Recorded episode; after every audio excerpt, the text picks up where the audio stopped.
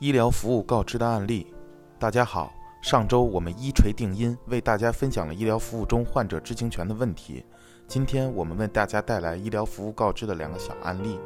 希望能更好的让大家了解怎样的告知在医疗中才算是合理的。案例一：患者在当地某三甲医院做腹腔镜胆囊切除术，手术后病理显示胆囊上一个小肿块为中分化腺癌。但该医生可能未审查病理结果，出院记录也没有明确记录，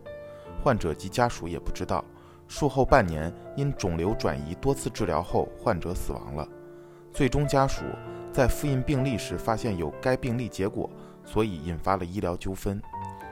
医疗评估分析，这个是一个典型的医疗告知的问题。胆囊癌病理没有在出院记录中明确记录，患者因此而丧失了早期治疗的时机。虽然胆囊癌肿瘤愈后多数患者较差，即使及时治疗，很可能最后也是死亡的结局。但是作为医生，一定要告知患者及其家属，患者及其家属有权利知道这些。案例二：一个产妇在医院中期筛查检查中没有问题，但出生时发现左手先天畸形，掌指缺失。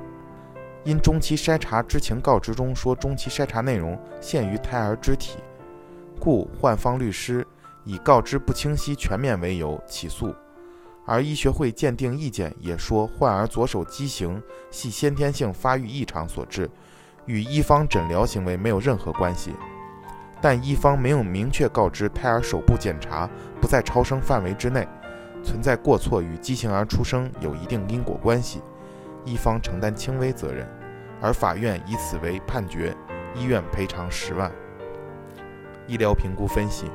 这样的案例在妇产科领域很频繁，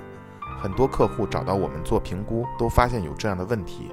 我们认为，作为院方，一个专业提供医疗服务的机构，你有着信息优势，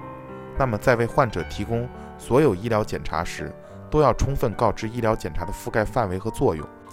不要等最后出现问题，说我当时并没有告诉患者这个检查没有这个目的。这是一种选择性的信息部分传递，真的不合理。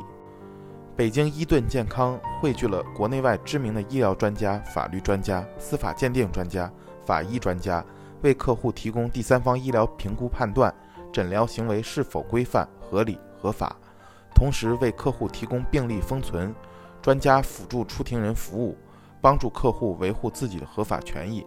如有需要，请咨询我们的热线：四零零零六七二。五七二。